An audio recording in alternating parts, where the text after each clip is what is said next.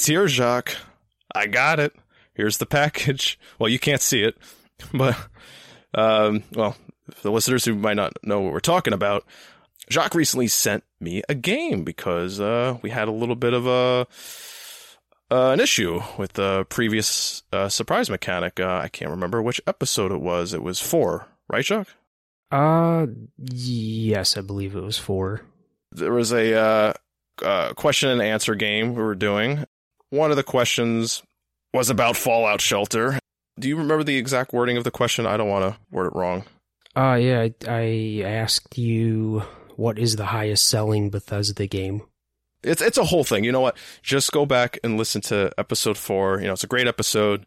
You you get to the ending and you'll, you'll hear what we're talking about. But we uh, let the fans or the listeners, you know, settle the little dispute we had, and the votes favored me. So um, he sent me a game. Now, originally, he was going to send me just like a digital game on Xbox, uh, Xbox One store, but I spiced up and told him just get me any game on Amazon under twenty dollars.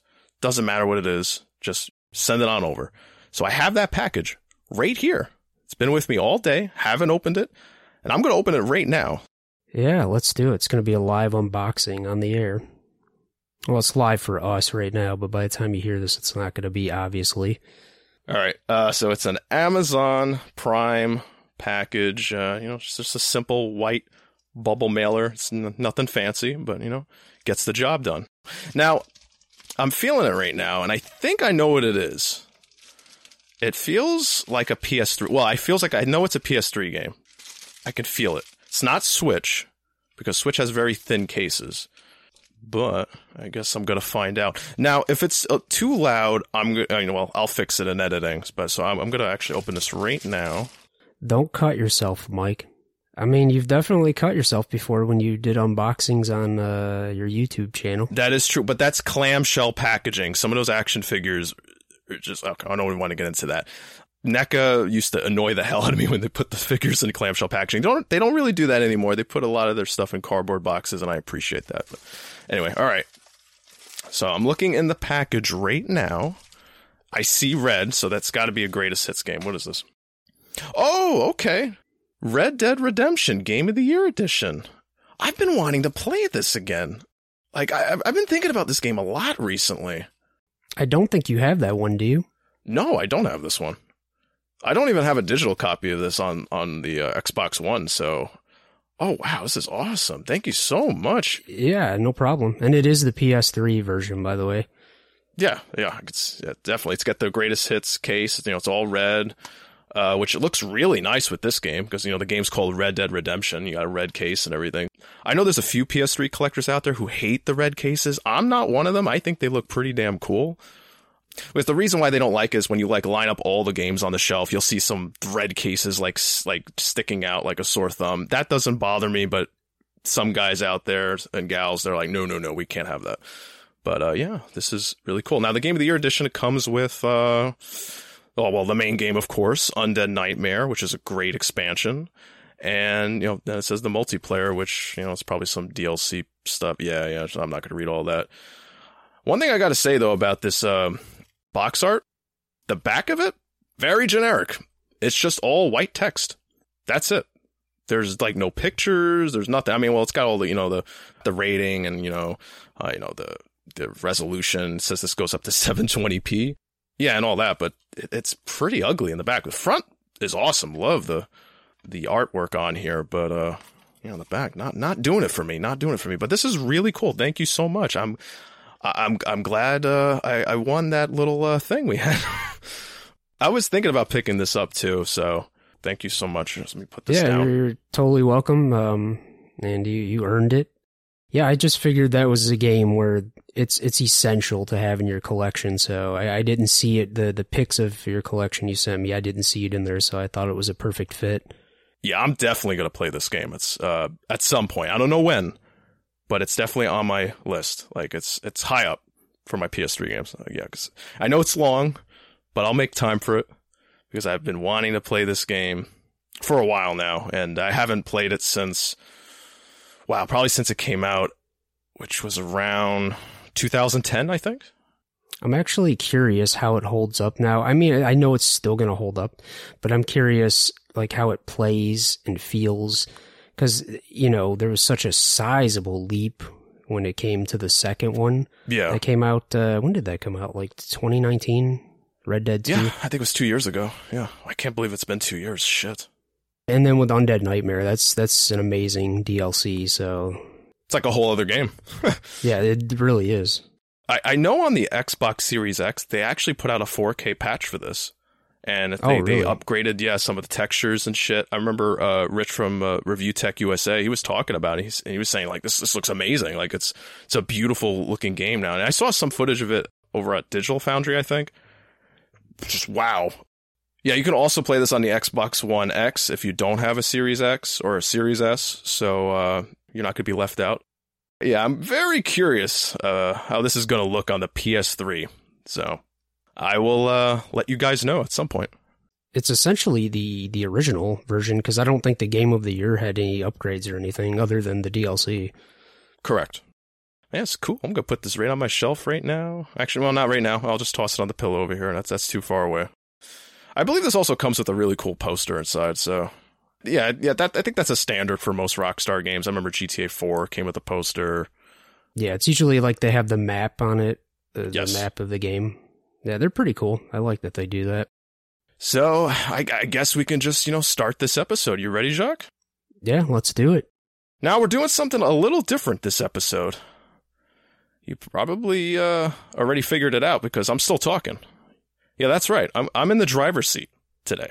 That's right. It's going to be a dumpster truck on fire, probably, but you know we'll see how it goes. uh, yeah, Jacques wants to take a little bit of a break, and I need some practice. There could be some episodes where I have to jump in the seat.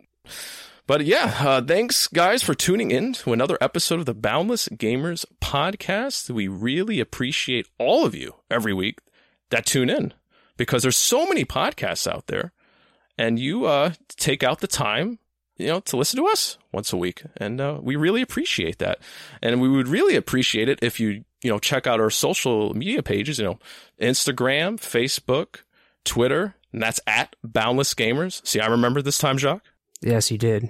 Good job. I'm sure they could figure it out, but you have to say it. I know. Please follow us. You know, leave comments on one of these things. You know, whichever one you prefer, because we read everything. Jacques reads most of it.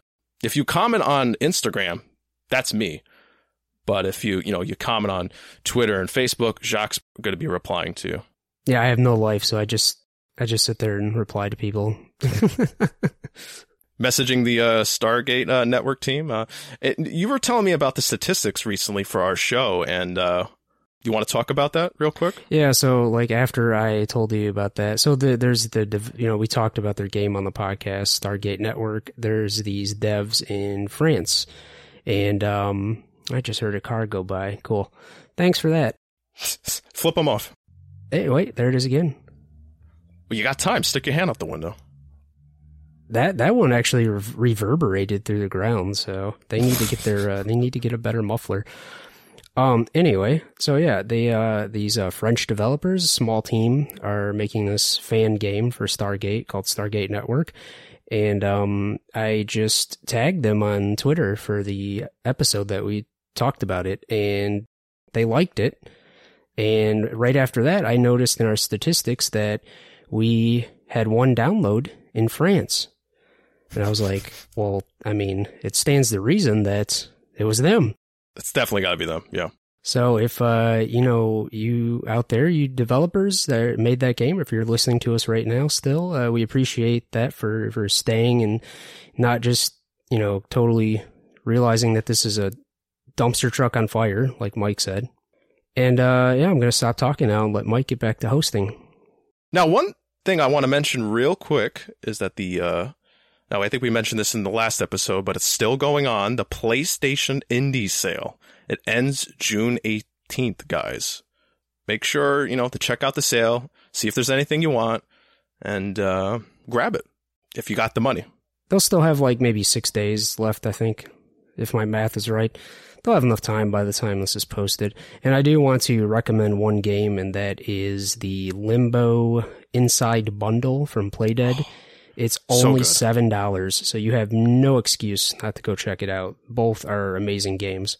Wow, seven dollars, man. That's that's just you. You can't get any better than that. Well, I, well, of course you can get better than that. You can get it for free, but you know, I recommend supporting those devs because they make some awesome games, and I love Inside. I, I had a blast with that. I, I think I played it on um on Xbox One a while back. I, I beat it in one sitting. That's how much I love it. Fantastic game. Go check it out. They're short games. They're they're puzzle platformers, side scrolling, uh, cool little stories. Very strange and creepy too. So yeah, go go check them out. Yeah, Limbo's been around for a long time, but still a great game. And uh, like we always say on this podcast, you know, it's always it's always good to go back and you know check out some old games that you might have missed because you could find some hidden gems. There's a lot of great games out there. So yeah, check out Limbo if you haven't played that one yet. You know, Limbo was actually one of the earliest Xbox arcade games. That's right. Yeah. Now it's just like you know, the indies are all over the place. They're so it's not they don't really need to make a huge deal with the whole Xbox arcade thing, but it, was cool for the time because you know it introduced a lot of people to indie games and um yeah there was other ones too at the time like uh, Castle Crashers if you remember that. I played that recently. Uh, it was a, like, well, not recently. It was like five, six months ago, and uh, I was like, "Oh man, Castle Crashers! I remember this. I used to love this game." And then I started playing, and I'm like, "Yeah, my gaming tastes have changed. Still a good game, but just didn't keep me there for too long." Uh, speaking of early indies on Xbox, I just want to give a quick quick shout out to CastleMiner Z, and Sean will know exactly what I'm talking about. the The best dollar we ever spent. But I'm glad you actually brought that up because I was just going to mention that one section on the 360 store where you could just buy a dollar games. Remember that? Yeah, They had a name for it. I can't remember the, the name, but it was it was kind of buried in the store. But if you dug in there and, and looked for it, it, there was this big section of one dollar games, and that was one of them. And um, there was also some uh, other Minecraft knockoffs you could uh, purchase. And we we did buy a couple of them actually. I really missed that. That that was a cool uh, thing to have on the store. Remember that one game where you, it was that really janky board game where you can play with the avatars. Oh yeah, yeah. It was sort of like a Mario Party ripoff, but I thought it was pretty fun. Before we uh, get into uh, what we're playing, I real quick, I just want to mention um, we already recorded in episode six, and uh, something happened. It's, it was on my end. The uh, Audacity uh, programming. That's where we. That's where I do the editing, and it's where we uh, record our audio and all that. It wasn't synced up with my uh, main microphone. It was using the microphone on the laptop, and uh, yeah, it sounded like a drive-through window at a fast food place. So we had to completely scrap the episode, and it was such a damn shame because there was some good shit in there. Had a really good intro. We talked about, you know, the 1982 Thing movie. By the way, go watch it. Still awesome. Holds up. I feel really bad. Usually Audacity picks up the main mic and it, it makes that the default microphone. But for some reason, this time it didn't do that. And I didn't double check it. So that's on me. So here we are. Yep, I uh, I made Mike host as punishment. So so this is uh this is actually episode six, uh part two or B. we could have just you know not mentioned it and just did this episode and you would never have known but you know we like to tell you guys what's going on with with us you know. We want to tell you the good the bad all that. This was one of those bad moments and uh i apologize. I'm sorry jacques. No, it's you know it happens. It's okay, but don't let it happen again because if you do, the audience is going to decide your punishment next time. oh god no. Don't even dare threaten me with like final fantasy 13 or some shit. Tell us what else don't you want to play, Mike? Uh, yeah, I better shut up now because I'm going to be suffering later and when the audience starts suggesting us games, which we're going to get into that in a little bit. But right now, we're going to go into what we're playing and um, we've been playing a lot of Mass Effect still. I just platinumed Mass Effect 2. It's Platinum 118. I'm super hyped to get the last platinum in this trilogy. I'm getting, you know, because I'm playing 3 right now, but I'll get to that in a sec. Uh, but yeah, still love Mass Effect 2. Amazing ending. It's, it's still a fantastic game. I love all the companions in it. There's a lot of great upgrades, you know, with the combat. the upgrade system, which I talked about uh, last episode. You know, just go check out that episode, and you want you'll hear my thoughts there. Just one thing I want to mention though, real quick: the hacking mini games can go to hell. There's way too many of them. They're not bad hacking mini games. It's just that they're always there. Open a door. You got to hack. You got want to open up this terminal. You got to do another hack. You got. It's just it, there's too much of it, and that frustrated the hell out of me. I will say, Mike, though, if you want to increase the difficulty of the hacking, um, just uh, take some edibles because that certainly worked for me. Because there was a time when I was trying to, you know, because you go through these, there's like this sequ- these sequences of whatever, like writing data on the screen. You have to match three in a row as it's scrolling. So for some reason, uh, well, the reason is I was high, so it was scrolling, and I just I kept getting it wrong over and over and over. You know, when you're just you're getting something wrong, you're just like digging yourself a deeper hole you can't get out of. It was it was like that. So yeah, go uh you know smoke some weed or something if you want to make it harder. All right, that's uh Jacques' tip. If you can't stand those uh, mini games, grab some edibles. It makes it a little bit better. Yeah, it's the pro gamer move. But yeah, Mass Effect 2, I just I can't get enough of it. And of course, I kept my romance with Liara but it glitched. They've just actually patched this recently, thank God, uh, in their recent patch. You can go read the patch notes. I'm not going to read it here. It's a, a long list. Uh, but the uh, romance uh, achievements are a little buggy, especially with Liara. It didn't ping the trophy for me uh, when I hooked up with Liara again. So towards the end of the game, I had to hook up with Thane, just real quick, just to get that trophy. Then I went back to my previous save because I saved right before that moment because, you know, I got to stick with Liara. Can't cheat on Liara. Got to keep that going throughout the entire trilogy. Uh, but yeah, I was able to get the, the, the trophy, and then now everything's all good now. So I'm sure some of you uh, had that. Well, maybe not some of you guys listening, but some of the community definitely had that issue as well. So it sucks, but hey, at least it's fixed now. There's only like two trophies that were having glitch problems, and there was that one. And then the other one was uh, counting your kills. I think some people were having trouble unlocking the 2000 kill one, the final kill total. I didn't have any issues with it, but there was reports of people not unlocking it, so they fixed it. I will go into Mass Effect 2 more after uh, Jacques beats the game. Uh, yeah, so I'm about 14 hours in, and yeah, I'm loving this game. It's, it's, I think it's such a market improvement over the first one. Now, of course, there's little minor things that I prefer in the first one. I, I think I'm in the minority when I say that I actually prefer the combat in the first one. I, I, there's something about the, the cover, like hitting a button to take cover. At least in this game, I just don't like it. It feels wrong. And um, I also just like the, the, the gun mechanics in the first one better. I, I really uh, can't defend it, but that's how I feel. So, do you like how it feels like the weight of it, or is it is it because it's not the ammunition reloading system? What's making you favor the first games, shooting mechanics? I don't really think it has anything to do with the overheating versus the the ammo in the second one. It's just more of a feel. You know, like I said, I can't really def- defend it Maybe it's just because I was OP in the first one and I just enjoyed like fucking people up more. I think uh, two is maybe slightly harder. Oh, you felt like a Jedi in the first game. I think I really liked how they did the upgrades on the guns too, like where you had the mod slots, because they take that away for this one. They did change a lot of stuff for the combat from one to two.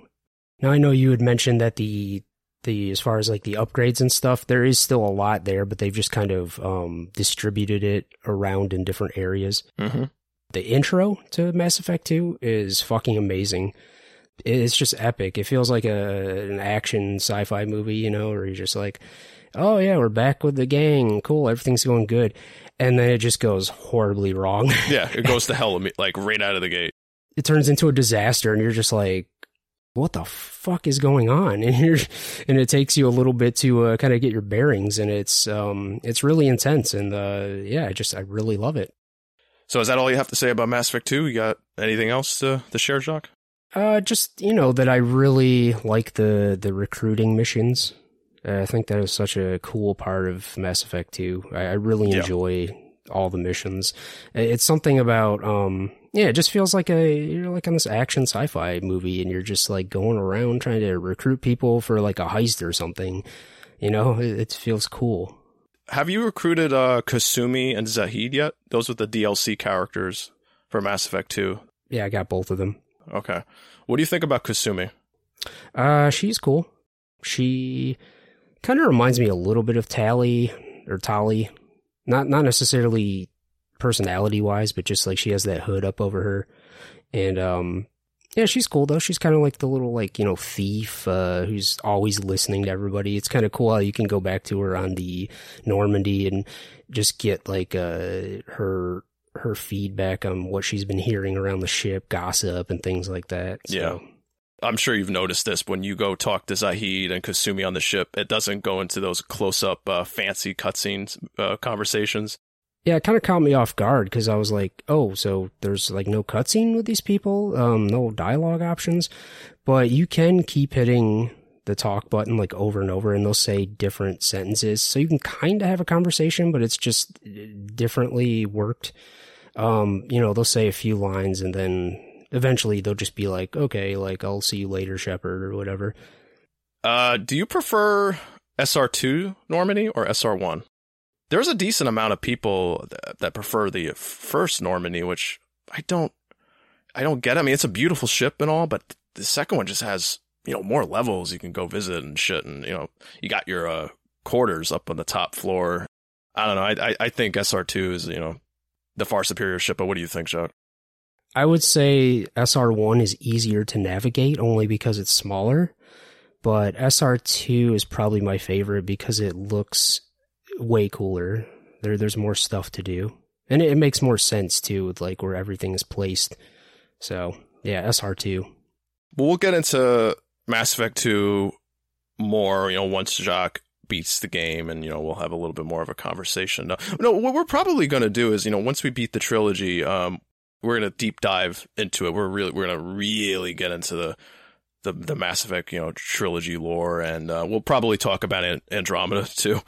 You can't ignore that that heaping pile of shit that's over there. Sorry if there's Andromeda fans listening to this. I just wasn't a fan. Sorry. Yeah, well, we'll get to it, and we'll also discuss the upcoming Mass Effect during that, and kind of our hopes and dreams for it, and what we think the story might yep. entail we have some theories about the the next Mass Effect game. We'll, get into that once we finish off the trilogy. Anyway, uh, so the next game that I've been playing, well, it's it's Mass Effect again. So you know, I'm just gonna briefly talk about it. It's Mass Effect Three. I'm about 14 hours in.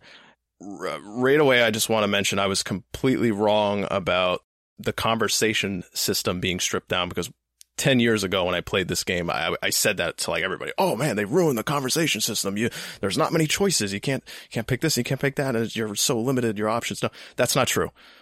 I was dead wrong and I'm happy I was wrong. There's still lots of different branches and, and multiple different choices you can have in a conversation. You can sit there for a while and talk to them. So I don't know what the hell I was thinking back then. Yeah, the story, I'm, I'm really liking it. The ending is what really bothered me. And uh, with this legendary edition that has the extended ending. I know that's a little bit better than the original ending, but I don't know. I, I even had a problem with that back in the day. But I'm playing through this trilogy again. Maybe I'll have a different opinion when I finish it all. We'll see. But earlier today, I finished the uh, the Citadel uh, Shore Leave expansion, Jacques. Oh, you and did? My God, it's awesome. Well, I haven't played the other expansions yet in three, but this is probably the best one. Guys, you gotta play this. It's so damn good. And there's still more I can do in it. Like, there's still a lot more. I, I can't say what it is, but there's more I can do, and I, I can actually leave and come back and do it uh, later. So that's what I'm going to do.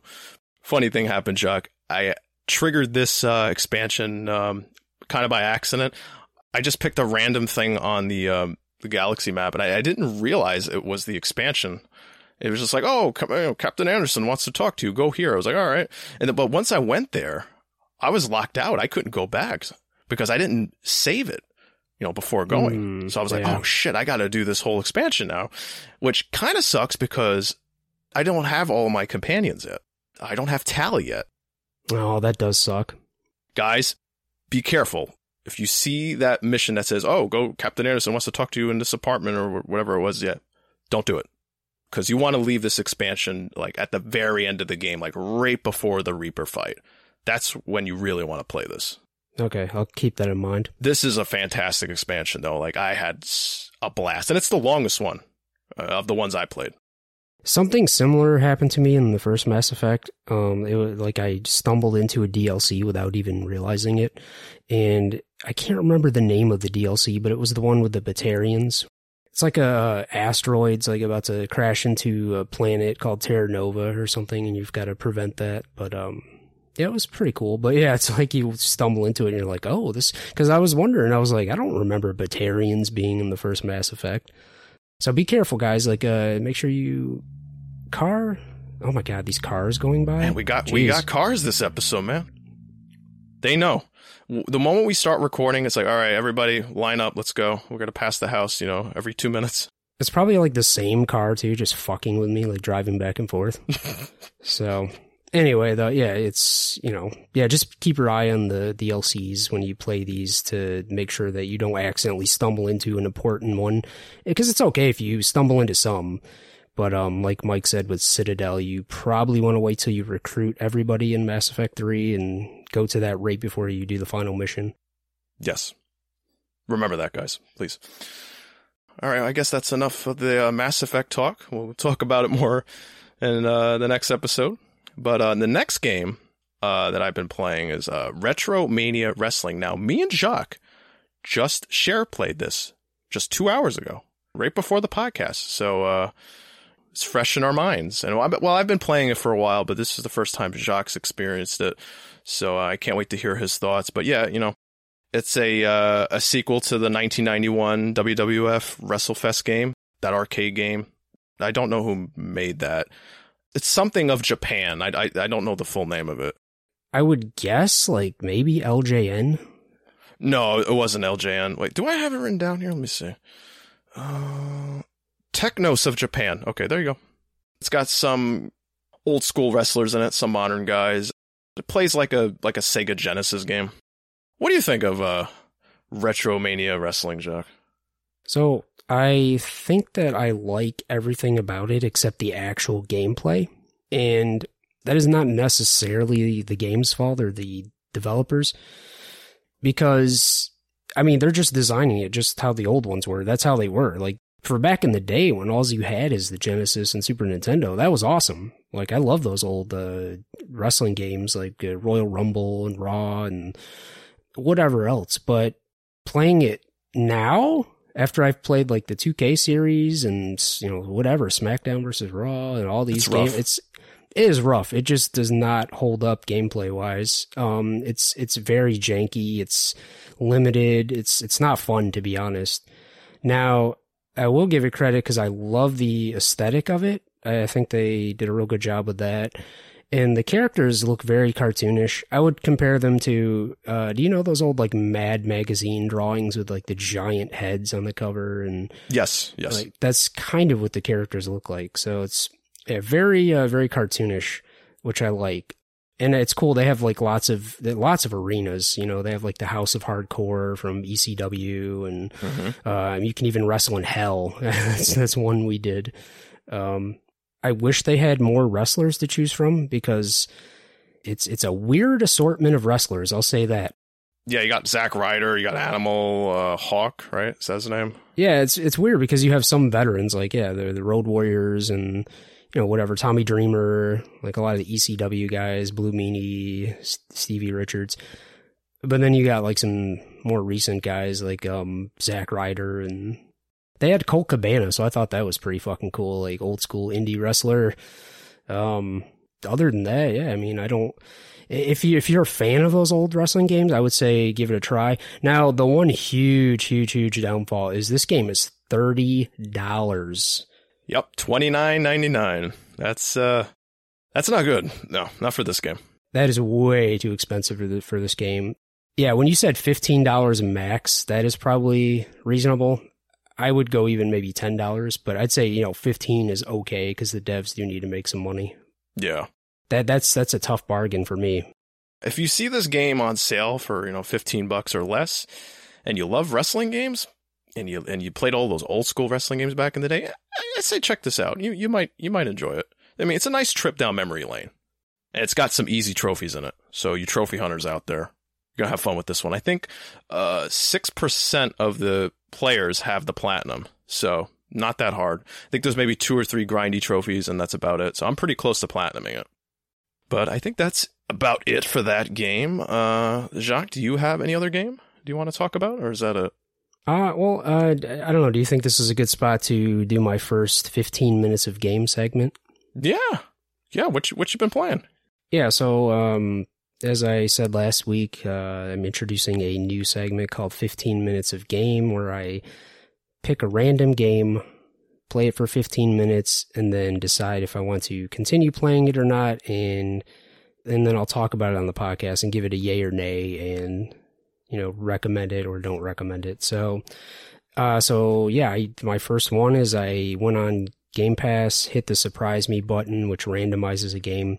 Uh, it popped up a game called Morkredd, M O R K R E D D. Uh, I hope I'm saying that right. Hold on, let me let me check up the uh, look up the developer real quick because I do want to give them some credit. I was looking at some of the gameplay footage for this game, and it looks pretty damn cool, and it's very weird and unique. Yeah, I, I was impressed, and uh, so impressed that I'm actually going to play this at some point. Like it's it's on my list. Like I'm going to get to it. Yeah, so it's a yeah, it's like a three hour game tops, and it's by an indie developer called Hyper Games and it actually, I believe it just released uh, in 2020. And it's actually funny because in the credits, uh, they when they're going through all the special thanks, after all that's over, they're like, and and we don't thank or no thanks to 2020. I thought that was pretty funny. Uh, but yeah, no, it's it's uh, it's got like an isometric top down camera, and it's I would say it's like a physics based puzzle game if I had to compare it, I would to other games, I would say it's probably a br- like Brothers, A Tale of Two Sons meets uh, Fall Guys, but more specifically the event Rock and Roll in Fall Guys, where you have teams and they push the giant ball. Yeah, don't remind me. That's a pain in the ass playing with teammates. Yeah, everybody's got to be on the same page in that mode. If you're not, yeah, you're going to be dead last every time and it's similar here. Like it's now it is this is a it could be played single player or co op. I played it single player, so it's like a Brothers in the sense that you there's two characters and you're controlling one character with one stick and you're controlling the other with the other stick. So for me, who was not a good multitasker, uh, it was very difficult to learn at first. And I did get frustrated for the first maybe 20 minutes and I did contemplate quitting, but I said, no, I'm not going to let this game beat me. I'm going to stick with it. And I'm glad that I did stick with it because it actually is a really good game. So, so what you do basically is you, there's this giant light orb and you have to roll this orb through the entire game. And there's all kinds of like uh, puzzles and environmental hazards and stuff throughout the game that you have to get through. And you will die a lot, especially early on when you're still getting the mechanics down but it's okay because the checkpoints are pretty forgiving. So don't worry about that. Like if you're being frustrated early on, just like push through. I really like the aesthetic too because it's, I don't know if it's like totally black and white. I think it's just, it almost seems that way because all the colors are very muted, but I think there's like some color in there. Yeah. So what this game does is it really plays with light and shadow because as soon as your characters go into the dark, you die like almost instantly. So you have to stay in the light and your own characters cast shadows as well. So what you kind of have to do is have each character stay on either side of the orb. Like even as you're rotating around, you have to make sure to never cross in front of your partner's shadow because that'll kill you. That was super frustrating too because a lot of times I would forget and I would accidentally cross into the shadow and die. And I was not mad at the game. I was mad at myself because I kept doing the same thing over and over, knowing full well what was going to happen. but yeah, no, it's really creative how they they set up these puzzles with the the shadows and the light, and um, they they constantly keep evolving the gameplay, so they're always giving you new things to do. I think the the difficulty curve is pretty steady. it's never too it's challenging challenging but it's never too overwhelming yeah it kind of reminded me a little bit of like limbo too like with just the you know how it's like that game is black and white and um also i got some vibes of alan wake with the whole like you know light light shadow thing Yeah, I was just about to mention that. I'm like, uh, that, reminds me of Alan Wake. You know, stay in the light. When Thomas Zane's, you know, telling Alan like, you know, follow the light, stay in the light. it's it's got a very creepy foreboding atmosphere um I, I i was sensing like some inspiration from hp lovecraft there's some things in there that when you play it you'll know exactly what i'm talking about Hmm. Uh, i don't really know what the story is about i definitely have ideas but i don't i don't really want to say because i don't want to like you know spoil anything or give anything away i'll just let you play and decide there's not like an overt story but there's kind of en- environmental story storytelling as you go through there's these paintings. I believe there is, I forget the exact amount. I want to say there might be like 12 paintings throughout the game. And some of them are you find along the way, but some of them you kind of have to go a little bit out of your way. You know, you can go in the menu as you unlock them, and basically the paintings will give you an idea of what the story is. So if you want to do that, you can do that. And um, yeah, uh, and also I want to mention too, mechanics wise, so you can hit a button to switch which stick controls which player. Which at first I didn't. I was like, okay, why is that there? But then as you go on, you realize quickly why it's there because it helps you orient yourself. Because as the, you're going to be moving the characters all around, so um, you know, say if you have the one character you're controlling with the right stick and you have to move them all the way to the left side of the screen, it could be confusing for your brain. So you want to hit that button to switch it. So now he's being controlled with the left stick. So you understand what I'm saying? I gotcha. I gotcha. Okay, cool. So you can play this game as a podcast game. I didn't because I actually enjoyed the ethereal sounds in it. But like I said, it's three hours tops. Um, there's there's no actual like voice acting or anything like that. It's just like a little bit of you know soundtrack in the background. How's the music? I mean, it's pretty good. It's uh, it's pretty subtle. Like I said, just kind of ethereal sounds, very creepy and foreboding. And, Okay. Yeah, I don't really know how to explain it. Yeah, I, I'm gonna play this. I need to play more short games, uh, especially once I'm done with Mass Effect. These quick little short indie games is just it's just what you need sometimes. It's good for the gamer soul. Yeah, I agree. I love indie games. Like I'm trying to actually play. I play a, a decent amount, but I'm trying to play even more now with this podcast because I want to uh, give recognition to a lot of these indie devs that work hard because they deserve it. Because you know a lot of people don't play indie games. It's crazy. Like they'll No. only play maybe a few games a year. They'll play all Call the of Duty, Madden, GTA, yeah, that kind of stuff. which is fine. Yeah, you know, not if that's what you want to do. But man, there there's a lot of hidden gems out there, and a lot of these games are shorter too, so it really doesn't take a big commitment. So and I don't see any reason why you wouldn't. And especially with services like Game Pass now, there's tons of indie games on there. And like I just said, like I just did with this segment, you can hit a button that says surprise me and it will just randomize an indie game if you're not sure what to pick. So you can do that in Game Pass? I thought you can only do that in your games library. Uh no, you can do that in Game Pass too. Oh, that's interesting. I'm actually going to experiment with that. It's probably going to give me something I don't want to play, but Well, you don't know. You don't know if you'll like it or not. You don't know if you don't want to play it. yeah. But what if it lands on a JRPG? I I, I don't I don't know. I don't know if I can uh, dedicate time to that. Well, you can always, uh, you know, I always plug the howlongtobeat.com because if you're not sure how long a game is, you can just go on there, check out, you know, a rough estimate of how long it is. It's not going to be precise, but that'll give you an idea going forward. Uh, you know, if you're looking for a short game, you can see how long they are and uh, choose your next game accordingly. Yeah, the last time I used that site, it was when we went through the Dead Space trilogy. This was before before our podcast launched, so you know we'll we'll get into the Dead Space games at some point. But uh, yeah, you know, it told me you know how long each game was, and yeah, it was very useful. Definitely go check out that site. I think uh, that's probably it, unless you had more to say about the the game, Jacques. Is there anything else? No, that's all I have to say. You know, just go check out Morkredd, M O R K R E D D. Well, uh, I guess it's that time we uh, get into the uh, main topic for this episode. So uh, I guess we can get that uh, started right now. Um, we're going to actually talk about how we met and our uh, Battlefront 2 clan days. We talked about it a little bit in our first episode and when we said we were going to, you know, get into it at some point. Well, here we are. We're doing it right now. So uh, I want to hear Jacques' uh, experience uh, with with all this. You know, how how did you uh, find the, the, the clan team that you're on, Cantina Social Outcast? Well, first I have to go back a little bit before Cantina Social Outcast, which was Okay. the clan that we were both in that we met through. So the big game that we played was the original Star Wars Battlefront 2. So I picked that up because I played a little bit of the first one and I liked it. So I was like, okay, well, I'll pick up the second one. Um, and this was on the OG Xbox. And so Xbox Live was still pretty new.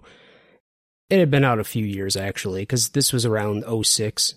So I think Xbox Live came out in 02. No, yeah, 02, as we know, because it was one of the trivia questions I asked you and you got it wrong. Yeah, I was off by a year. Yeah, don't remind me. Xbox Live had been out for about four years, and yeah, so I was just you know playing by myself. Uh, Battlefront Two um, was already on Xbox Live at that point, and it was still fairly new, so I wasn't really sure how to interact with people on there yet. And I just happened to uh, be playing on in lobbies and stuff on there online, and I had some guy uh, approach me on there. I know this sounds like it's going to go some other place a kid being approached by a guy on there. But uh, yeah, he was like, So I run this website called SonicArmy.com where a lot of people compete on this game. And would you like to join a clan? And not the clan, not the KKK. no, no, not that one. But uh, yeah, so I was like, Yeah, sure, you know. Uh, he seemed like a cool guy and uh, this, and I realized later that Sonic Army was act, that was actually one of the biggest servers on that that game. They they were he always would host these huge like 32 player lobbies. So yeah, so we just um he started this team called Sleeper Cell, and he made me the captain of that. I really had no experience running a team, but uh you know I just kind of went along with it. I think what he was doing is he was trying to make a bunch of teams and get them started to really drum up like interest for his website for these these tournaments and stuff Yeah. that he would do on Battlefront. So yeah, just um, you know, I was competing a little bit on that team. You know, we sucked. And I was not that great, but eventually, um, just through, through competing, somehow that led me to Cantina Social Outcast, run by this guy named uh, Cat's Fry Baby. His real name was Ricky. Uh, we'll talk about him later.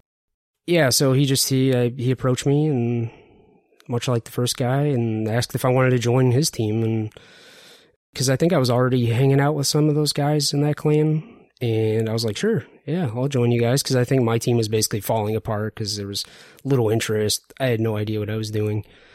Yeah, so I joined Cantina Social Outcast and the rest is history, as they say. I think I can like stop right here and kind of let you tell Catch your side, yeah, your intro into CSO. Just real quick, I got to give a shout out to the original Battlefront game, 2004. That's where it really started for me because I used to rent that game a lot at uh, Blockbuster uh, before I bought it. I think I rented it like six times or some crazy shit like that. I was like, all right, I just got to buy this game. Uh, so yeah, I played the hell out of it on there. I, I messed around with the online a little bit in that game, but you know, I didn't do too much of that. But once uh, 2005 rolled around and Battlefront 2 came out, I was in love with it. It was just such a great third person shooter and, and with the Star Wars skin on it. I was just like, oh, I'm, I'm, I'm, in love. I used to play it online a lot with, uh, two or three friends. Um, it was usually just one, one of, one of my pals most of the time. And we were just in a random room. It was on Kamino. Good back and forth match. You know, me and my friend were just destroying everybody in the room. We had one guy on our team who was, you know, you know, he was vocal and he was, you know, he was talking with us and, you know, he was like forming strategies, you know, okay, we got to take this base, we got to do this and that and that. And, you know, a lot of good chemistry was going on. And, you know, towards the end of the, the match, he was like, Hey, you know, I'm, I'm in a, in a clan. We, we play in league matches. You know, you guys should, you know, check out our tryouts. You know, we're looking for some new recruits. And I was like, all right, cool. I mean, my friend was like, yeah, sure. Let's, let's do it. So eventually we got to those, you know, recruiting matches and, um, we, uh, we killed it. Me, uh, my friend, uh, what was his name? Um, I know his name name, but what was his uh, gamer tag? It was the Green Giggler. That's it. But yeah, him and me, we just destroyed the room, and uh, I believe Indy was there. Him and me are old Battlefront buddies. But yeah, they they said, "Hey, you guys are great. We want you. You know, join." We did really good, so they stuck us in the starting lineup. I was the engineer. I eventually became like the best engineer like in the league. I don't, I don't know how that happened, but, the funny thing is that they told me to play engineer because there was nobody on the team who wanted to be the engineer. So I was like, they're like, yeah, you got to, that's your class. You're going to have to make it work. And I just annihilated everybody. But yeah, the guy who recruited us, his name was uh, Dark Gifts. Um, his uh, first name, I believe, was Chris. Different Chris. This is someone else. He was really cool at first, but then some bad shit started to creep out. Let's just say he was he was going in rooms with uh, younger players and he was saying things he shouldn't have been saying, stuff like that. Me and uh, George, we both saw what he was doing and we reported him and all that. Yeah, that's a whole other thing. But yeah, uh, the team I was on was called Right Wing Conspiracy. There was a lot of great guys there. Some of them I, I, I still, you know, talk to frequently, like George, Indy, uh, Stratus, a couple of other guys yeah, it was just a bunch of cool dudes, and uh, just it sucks that Dark Gifts was doing this creepy shit in the background. Clan drama, we'll get into that in a little bit.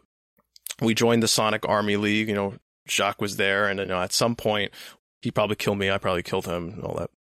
Well, more than likely, you just killed me. I don't know if I ever told you this, Jacques, but they tried to kick me out of the league. Why? Because I wasn't dying and they thought I was glitching and they thought I was doing something I shouldn't have been doing. So I had to go in a room, you know, with the guy you were just talking about. He was there. There's a couple of other people. They're like, okay, what are you doing? Like, show us. Here's the trick, guys. If you're still playing this game on PC, I would throw a health pack out. It also had ammo too. I'd throw it out and I would immediately like roll into it. I would do it like really fast, like ridiculously fast. It wasn't a glitch or anything. I was just really quick with the controller. And every time I, you know, would lose health, I would throw one out, roll on it real quick and boom, I'm at full health immediately again.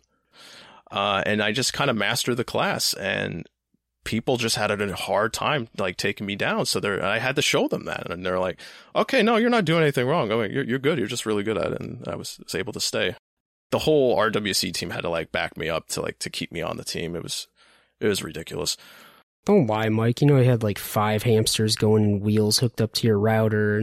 Oh yeah, yeah. I remember. I don't know who told me that. He's like, yeah, you probably have some like, crazy thing with like hamsters and your lag switching. And I'm like, what the hell are you talking? I would always like those, uh, you know, in the midst of a battle, you'd have those 1v1 engineer battles when, and then, uh, mm-hmm. you'd be just like circling each other, like doing dodge rolls over and over, throwing out health packs. And yeah, those are pretty fun. yeah. Shout out to Nikita and Snookum. In my opinion, they were the other two engineers that were kick ass. They were really good. Like if we were all on the same team and we're all three of us were engineers, it was lights out. You're not getting the bases from us there was a lot of drama towards the uh, towards the end of RWC.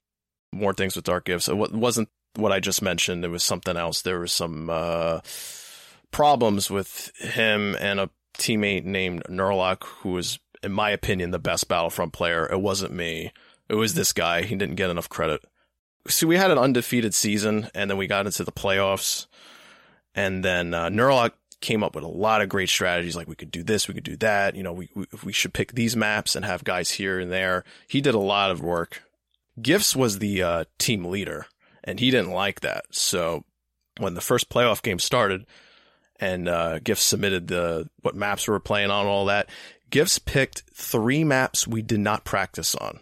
It was three of the hardest maps in the game. It was the one on, um, you know, Leia's uh, ship in the beginning of A New Hope. What's it called? Tantive 4. Yes, one of the hardest maps in the game. That, Geonosis, and I can't remember the third one, but it was another hard one. Was it Utapau? Yes, it was, it, that, that's it. It was Utapau. And we did not practice on these maps. I'm just like, what are you doing? Like, like, wh- wh- why did you submit these? Like, oh no, I just, I felt like doing that. He was only doing it to piss off Nurlock. So we played the, f- the first match and we lost. And that pissed off Nurlock and it caused a lot of drama. And then more things with gifts started happening. They demoted gifts for that. This is actually before the kids thing. We found out about that after this. Sorry, jumbled it around. Um, so yeah, he got demoted. He got pissed off. And then all of a sudden, like a week later, my account gets hacked. It's gone. And now one of our, uh, members, one of the, the, the clan leaders, Stratus, he actually, he, he, I don't know how he knew this, but he's like, it was, it's gifts. I know it was gifts. And he, he contacted him about it. And then a day or two later, Stratus's account got hacked. Gifts had something to do with it. I don't think he was smart enough to hack accounts, but he probably knew somebody who could do that. They probably probably paid somebody to do it. So yeah, he got kicked off the team, and then you know the team just kind of fell apart. And the CSO was like, "Hey, Cantina Social Outcast, like, hey, you, you want to come over here, Mike?" I was like, "All right, yeah, okay." This is where uh, me and Jacques met. Right, I'll throw it back over to you now. So yeah, once we were both in Cantina Social Outcast, we kind of got to know each other a little bit better over time. So let me just say, this clan was actually fucking humongous. Like, there was a lot of people in this clan. What would you say? Like, how many people do you think were in it? There was probably close to a hundred, but very few were active. Yeah.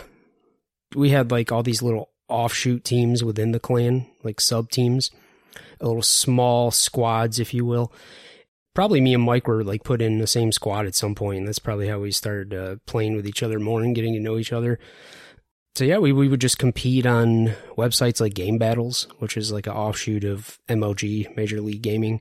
And um, yeah, we'd compete on games like uh, Call of Duty, World at War, uh, Modern Warfare, the first one, Modern Warfare 2, Left 4 Dead, uh, Gears of War 2.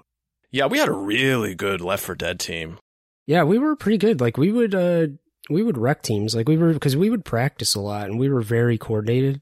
And we could play either survivors or special infected. Oh my god, we wrecked as the infected. We could we would literally like take down the team right when they're coming out of the safe room in the first chapter. Oh my god. Yeah, we would because we would time it. We'd be like, okay, when they hit this point, whoever's the boomer is going to come out, slime them or vomit on them, whatever, blind them, get this uh, horde on them, and then at the same time we'll time one the hunter jumping on one person and the smoker ensnaring another person, and yeah, we would just totally get them confused, and it would just be it would be over before they knew it.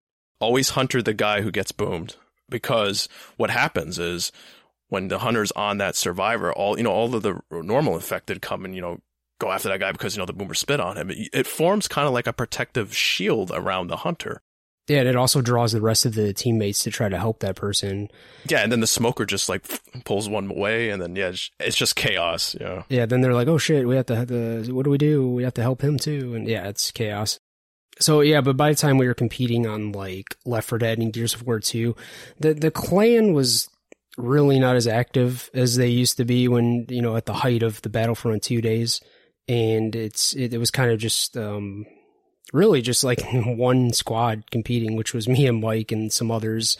Yeah, we were playing on all the teams. I even had to play in like free for all tournaments for the Call of Duty World at War. I'm just like, jeez. I got really exhausted towards the end. I'm like, man, I'm on like five teams. I'm playing like six, seven matches a week. And like everybody else is just like sitting back, you know, except for the guys on these teams. They're just like, oh yeah, okay, cool. You know, keep it up, guys. I'm like, no, you, you, you play.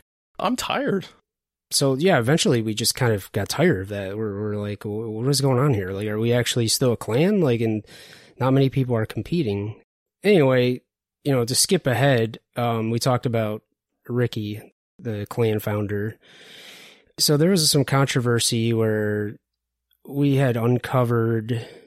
So, so first, let me say there was this, like this account that people from the clan would put money into and donate to kind of help keep the clan running. Um, we had a website and we would use it to buy clan members games that couldn't afford them and things like that.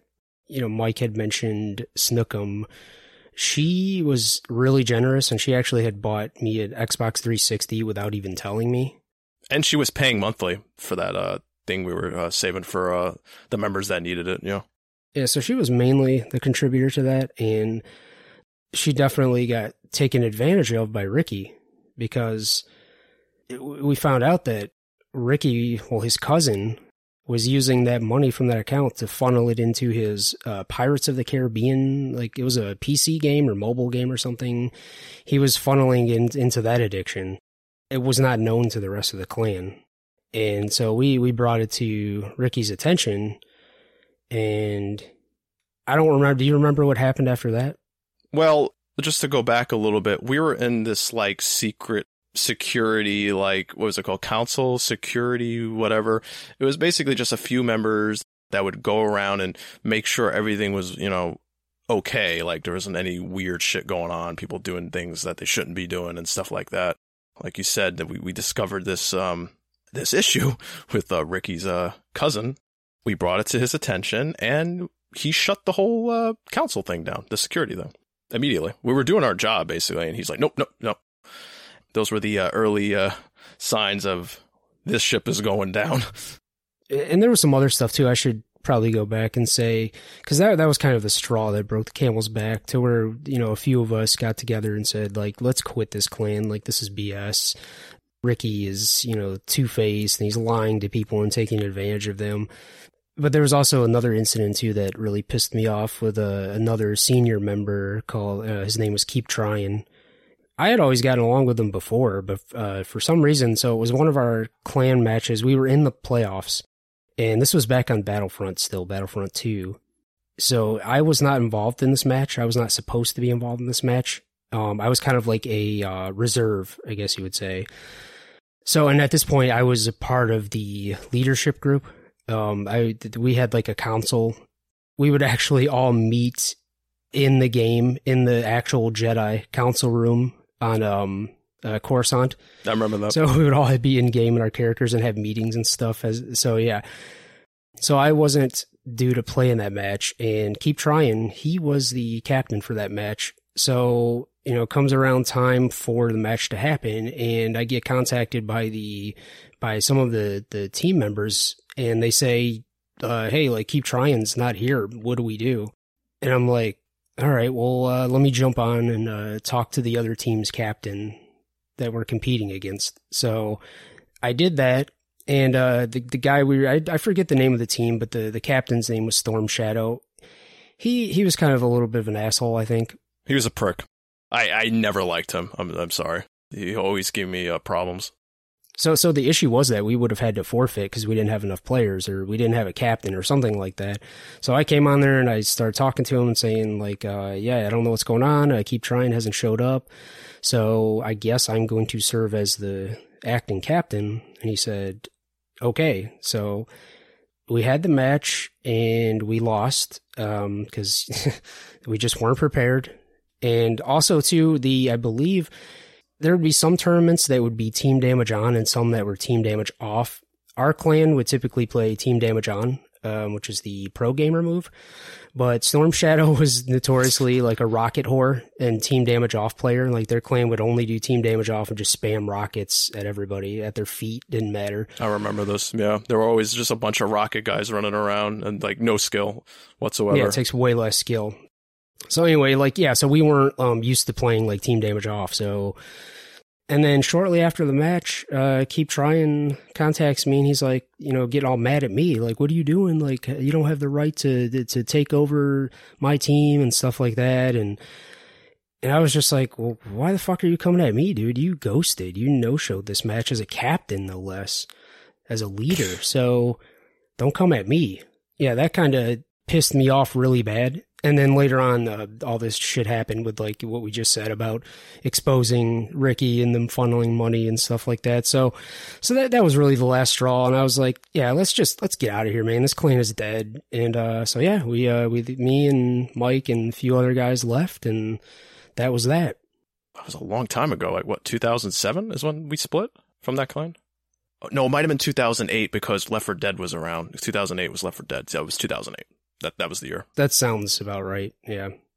And and I still I still uh talk to like a few people from that clan. Like there's um Kate. You might remember her as uh Rin Luna or Shotgun Rincess. Great Gears of War player. She was probably the best one out of all of us at the time. So she was like in one of the people in our clan, like towards the end, that was still competing. Lord Zanchin, who has always been cool with me. He bought me Halo 3 and sent it to me without even telling me back in the day, and that was I'll never forget that. Yeah, I've always liked him. He was he's a cool dude. Yeah, his real name's Sharif. He's he's really awesome. Like he's a actually a martial arts instructor, uh black belt and yeah, just really cool dude. And then let's see, Cole I still talk to. Uh he was Sergeant Payne. I always got along with him as well. Um I know he rubbed some people the wrong way, but he, he was young too. He was one of the younger members, so kids are immature, so you know it's gonna happen. There there was a lot of young young players. I was 15 when I joined. I was able to get away with it because that's when my voice got really deep. People were like, "You're 15? No way!" I'm just like, "Yeah, I'm 15." and I, I don't want to make it sound like so, sound like there was just a bunch of old people like uh, leadership, like grooming young kids, because it was not like a dark gift situation or anything. No, no. There, there was all kinds of people in this clan. Like it was, it was such a like multicultural, multi, multi age, eclectic group of people. So yeah, don't get the wrong impression. I did want to give a shout out to another important player during that time, and that was uh, Forts. I, I actually still am friends with his uh, his daughter, who back in the day, like she would play with us too, and she was like super young, like I don't even know, like thirteen or something. But yeah, but her father was there all the time. That was the right way. They they did it the right way. Yeah. No, he was a good father. Yeah. Um, Michelle though, yeah, I still talk to her, and she's grown up, has a uh, the husband and kid now.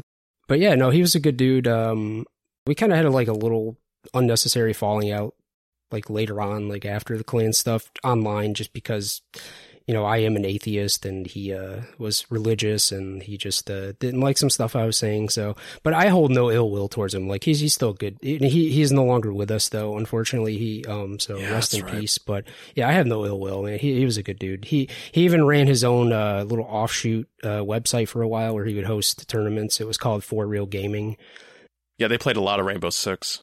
Big Rainbow Six fanatics. Always had a good time with them, you know, when I was uh, on their team or something. Because I, I didn't play for a Rainbow Six team, but like sometimes I would be there, you know, for practice or something. Yeah, you, know, you were just saying, you know, how, you know, Bella played with her uh, father. You know, Indy's father used to play a lot of Halo 3 with us, which was just crazy. I was just like, oh man, wow, that's awesome. Like your father's like playing Halo with you? Yeah, that's awesome. I always love when like parents are really involved with their kids' hobbies and stuff. And he wasn't a bad player. I'd say he was like above average. He he would smack some guys around in the room. And he, and he didn't really play that much. At least, well, maybe he did. I, I don't know, but he didn't play like Halo Online that much. And but when he did, he wasn't bad.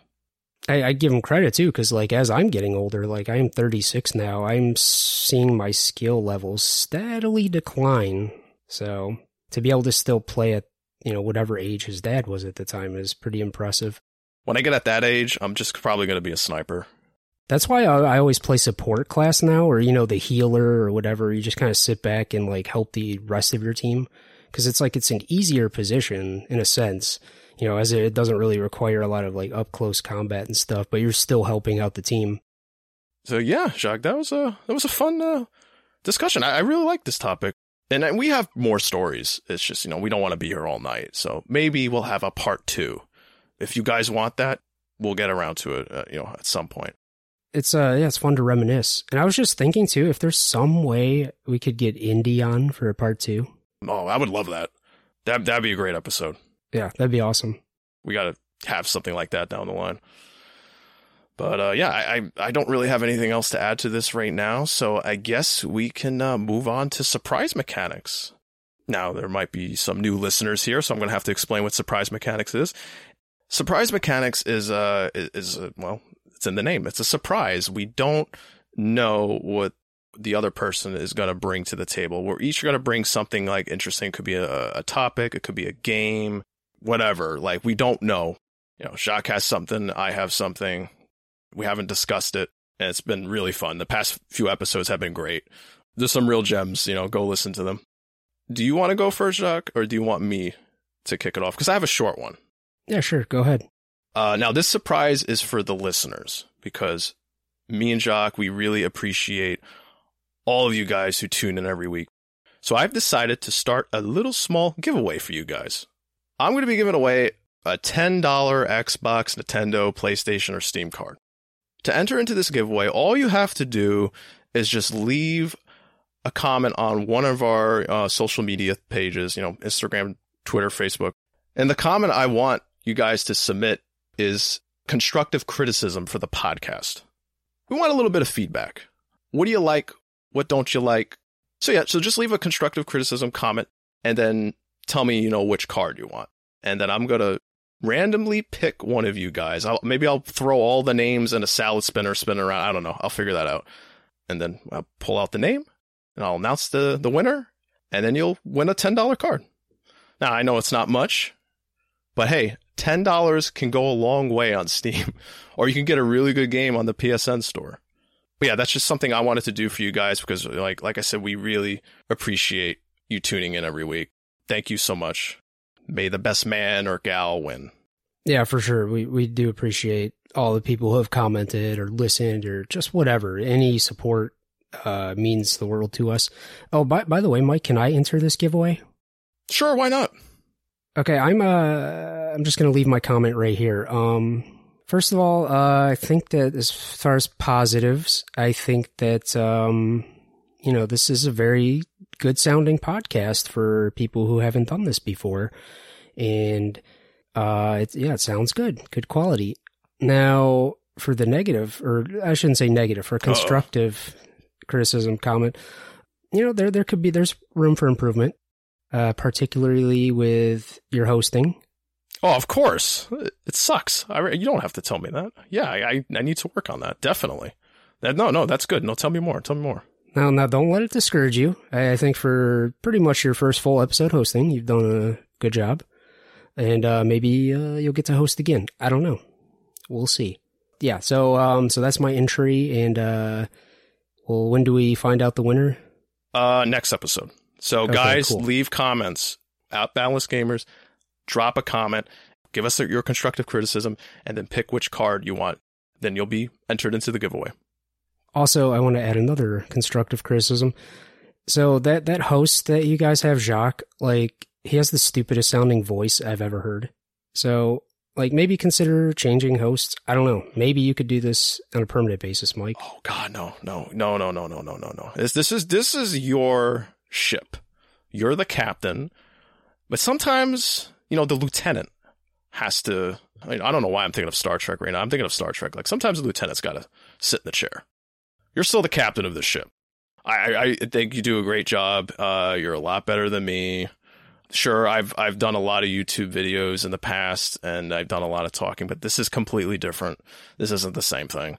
I, I'm the skipper, and don't you goddamn forget it. Yeah, I'm Gilligan. Yeah. No, but for real though, like Mike, you do a phenomenal job editing, like something I could not do. So I'm just fucking with you. I think you know that. Hopefully the audience knows that. He's got some good points though. He's got some good points. All right, so that's enough of that. I want to hear uh, Jacques' surprise mechanic for this episode. Jacques, you're up. Okay, so uh, as we've mentioned, we already recorded this episode six previously, and we had some really good surprise mechanics, and it's super unfortunate that you guys will never hear those. So, that believe me, there was a lot. There was impressions, there was like voices, there was laughter, d- delirium. Maybe one day we'll uh, bring back doing the impressions. It's going to be a while because I have to surprise you again, so it's got to come out of nowhere. Yeah, that's the thing. So I am coming up with a new surprise mechanic, it's nothing special. I don't know if it's as good as my previous one, but I'm going to ask you a question, Mike. If you could choose any game to be remade, what would it be and who would make it? Hmm. It's already happening. KOTOR 1, it's being remade by uh, Aspyr Media. Well, it hasn't been officially announced yet. It's all but guaranteed. I don't know if it's going to be sort of like a hybrid uh, remake sequel that's what it sounds like. But yeah, I, I want to see that. I mean, the one I really want to see is KOTOR 2, but you got to do KOTOR 1 first. You can't just, we can't just, hey, let's remake KOTOR 2. Eh, frick 1. no, no, that's, you can't have that. So yeah, KOTOR 1, I'm sorry, I should say Knights of the Old Republic. Some of you out there might not know what KOTOR is. That's just the short way of saying it. Now, you said, who do I want making it? I'm sure the current team is going to do a really good job, but, you know, if you want me to just pick a random one off the top of my head, um, Obsidian. Ooh. Yeah, they did KOTOR 2, so why not? Let them remake yeah. the first one, then they can go back to their uh, project that they did back in 2004. Yeah, I think Obsidian would be perfect. I like that. I think that's a really good choice. Because I, I love the Outer Worlds. That was my first encounter with Obsidian, and I know lots of people love Fallout New Vegas. So um, I don't think they have the time because they're doing probably the Outer Worlds too, but they're also doing Avowed, which is like looks like a huge um RPG in and of itself coming up. Yeah, if I let me see, if I had to choose one, I would I think I would remake Silent Hill 2 because that's a huge one that I want. Um, as far as who would make it, I could see maybe Bloober Team, you know, who did the the, the Medium, Layers of Fear, Okay. uh, Blair Witch. Uh, I could also see possibly um, Supermassive, you know, who did Until Dawn and the Dark Pictures anthology. You know, you know, what'd be even funny is uh, if the one of the current teams who does like the new Resident Evil games, like Village and uh, Seven and stuff, if they did it, Yeah, Capcom. You know, let them do Silent Hill. That'd be hilarious. yeah, Konami working with Capcom and Resident Evil doing Silent Hill. I think that would be kind of funny. You know, uh, there's another game I I, I thought of. Uh, it's probably gonna happen, but you know, let, let's remake Metal Gear Solid, the original, the PS1 game. We Definitely. got, it's got to happen. I don't know who you want to work on that, but I mean, probably Bluepoint, right? yeah, Bluepoint. Yeah, Bluepoint Games. They they've done a great job with um, some of their remasters and shit. I think they're up for the challenge. Yeah. They're definitely working on like two projects right now. One of them could be Metal Gear Solid remake. I really hope so. But I think another one could be Castlevania Symphony of the Night. What was the last game they worked on? Demon's Souls. Oh, it's Demon's Souls. Oh, okay. It was recent. Okay. Wow. There you go. Yeah, they did an amazing job with that. Not my kind of game, but you know, for people who love the Souls games, yeah, it's fantastic. It looks beautiful. It, Yeah, looks, looks so gorgeous. amazing. But I was like, oh my god, this isn't my kind of game though. But I could appreciate it. I, I didn't actually play it, but I watched some gameplay and it looked like the best playing Souls game too. Like, not taking into account like level design and all that stuff, but because they actually didn't change much, so it's pretty much FromSoftware's vision. But as far as like the updated animations and just the the smoothness, the sixty frames and all that, it looked because those games like are. I think they're kind of janky. Um, they got better as they went on, but I've played Demon's Souls or not Demon's Souls, uh, Dark Souls three, didn't get very far, but I just noticed right away like the the movement and combat and stuff is pretty janky, and I don't know if that's by design, but that was one thing that really bothered me, and that's why I can't really play them. Um, other than the fact that I just don't really like roguelikes in that sense. I'd say like 3D roguelikes because I do like uh, Slay the Spire, which is like a card game roguelite. How many hours you have in that, Chuck? Tell tell the audience, tell the listeners. Oh, Slay the Spire? Uh, I'm approaching a thousand hours in it. I, I play it almost every day. I, I just fucking love that game. Yeah, if you That's have impressive. not played Slay the Spire, just go play it. It's it's on Game Pass. You might not like it, but I have a feeling it's going to get its hooks in you. Especially if you like roguelikes or lights and you like uh, card games. If you've ever played like Magic the Gathering, if you like that, um, yeah, this this is right up your alley. All right. Uh, so is that it, Chuck? So is there anything else? No, that's that's about it, man. I think we're all done. Yeah, I did it, guys. Well, I'm not done yet. I still have to land this plane. We're in the outro now. Actually, I I do have something, Mike, and I'm sorry I stepped on your toes. That's okay. remembered. No, no, no, no. Please, please, you know, bring it to the table. I just wanted to remind people uh, about our new segment we introduced last week called Share Play, where the fan, the the not fans, we don't have fans. Who the fuck are we? Our audience, they get to vote on a game every month that we play, and we will talk about it on the podcast. So, um, I've already had a couple um, suggestions by Indy and uh, Ashley. So yeah, just uh, leave a comment on any of our social medias, any post, wherever we'll find it. But just yeah, recommend some games for us to play, and we will um, eventually take the top three if we get enough. Might just only be three, but then we will put it to a poll, and you fans, fans, I keep saying fans, Listeners, the listeners. the listeners, thank you, will vote on it, and yeah, we'll play it, and we'll talk about it on the podcast the following month. Just wanted to give people a reminder. All right, guys. Well, thanks again for listening to another episode of the Boundless Gamers podcast. And uh, yeah, we just love you guys. Thank thank you for tuning in every week. I, I know I'm sounding like a broken record, but we really, really do appreciate you guys, you know, stopping by to listen to us. You know, there, there's so much other things you could be doing in your life, but you take out the time once a week to listen to us. That just makes us so happy, and please keep doing that. But yes, uh, if you want to go check out our social media pages, um, go to Instagram, you know, Twitter, Facebook at Boundless Gamers. We're very active on there. Um, you know, I haven't been too active with Instagram lately, but I'm going to change that. I'm going to post more on there. I got a whole bunch of cool shit to toss on there uh, real soon. But yeah, please go follow us on those uh, pages and uh, subscribe to this podcast because uh, you know the more clicks, the more subs, you know, the, the stats will go up higher, and then our podcast might get noticed more and, and starts to trend. All that good shit. Please help us climb up the ladder. We're uh, we're just in this for the money, so yeah, just go ahead and do all that stuff. We're just rolling in that money right now, Jacques. You see all that money we got coming in? Look at that. Look at that. You can you can smell it. It's like it's like blowing in the wind like leaves. But uh, yeah, no, you nailed it. Great job on hosting. Seriously, for the first time, not that bad. Give it a rating. One out of ten. What is it? Solid six. No, I'll give you a seven point five. All right, seven. Oh, okay, we're doing the point fives. All right, okay, seven point five. I'll take that. Nice. What about a seven point eight? What's the difference between the seven point? Oh, let's not get into that. No, don't get greedy, dude. I'll fucking knock it down to a five. Seven point three. Oh no, oh five. All right, I better shut up now and end this podcast. So thanks again, guys, for listening. I'm Mike. I'm Jacques. And we're done. Episode six. Now we're going to be moving on to episode seven. Not right now, though, because I'm going to be going to bed because it's really late and uh, I need to get some sleep. So see you next week. Stay safe.